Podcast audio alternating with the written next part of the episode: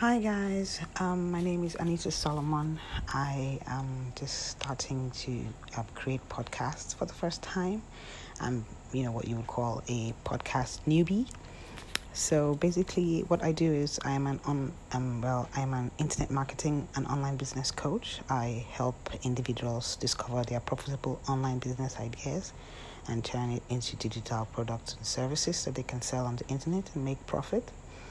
So I have decided that you know I want to start you know recording podcasts because it's a great way for me to share information without having to you know do anything special where I can just be sitting down on my bed like what I'm doing right now and going to sleep in a minute.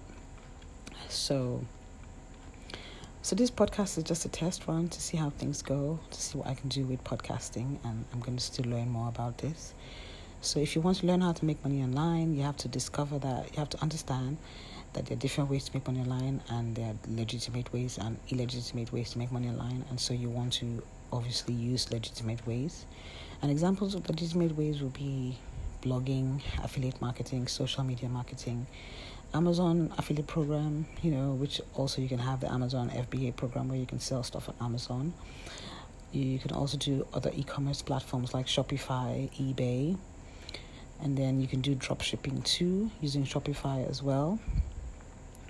So also you can work as a freelancer if you want to make money online. If you have a skill you want to sell, you can work as a freelancer and sell your skills. Like a creative writer, you can sell your skills as a writer. You can blog for people to guest posting.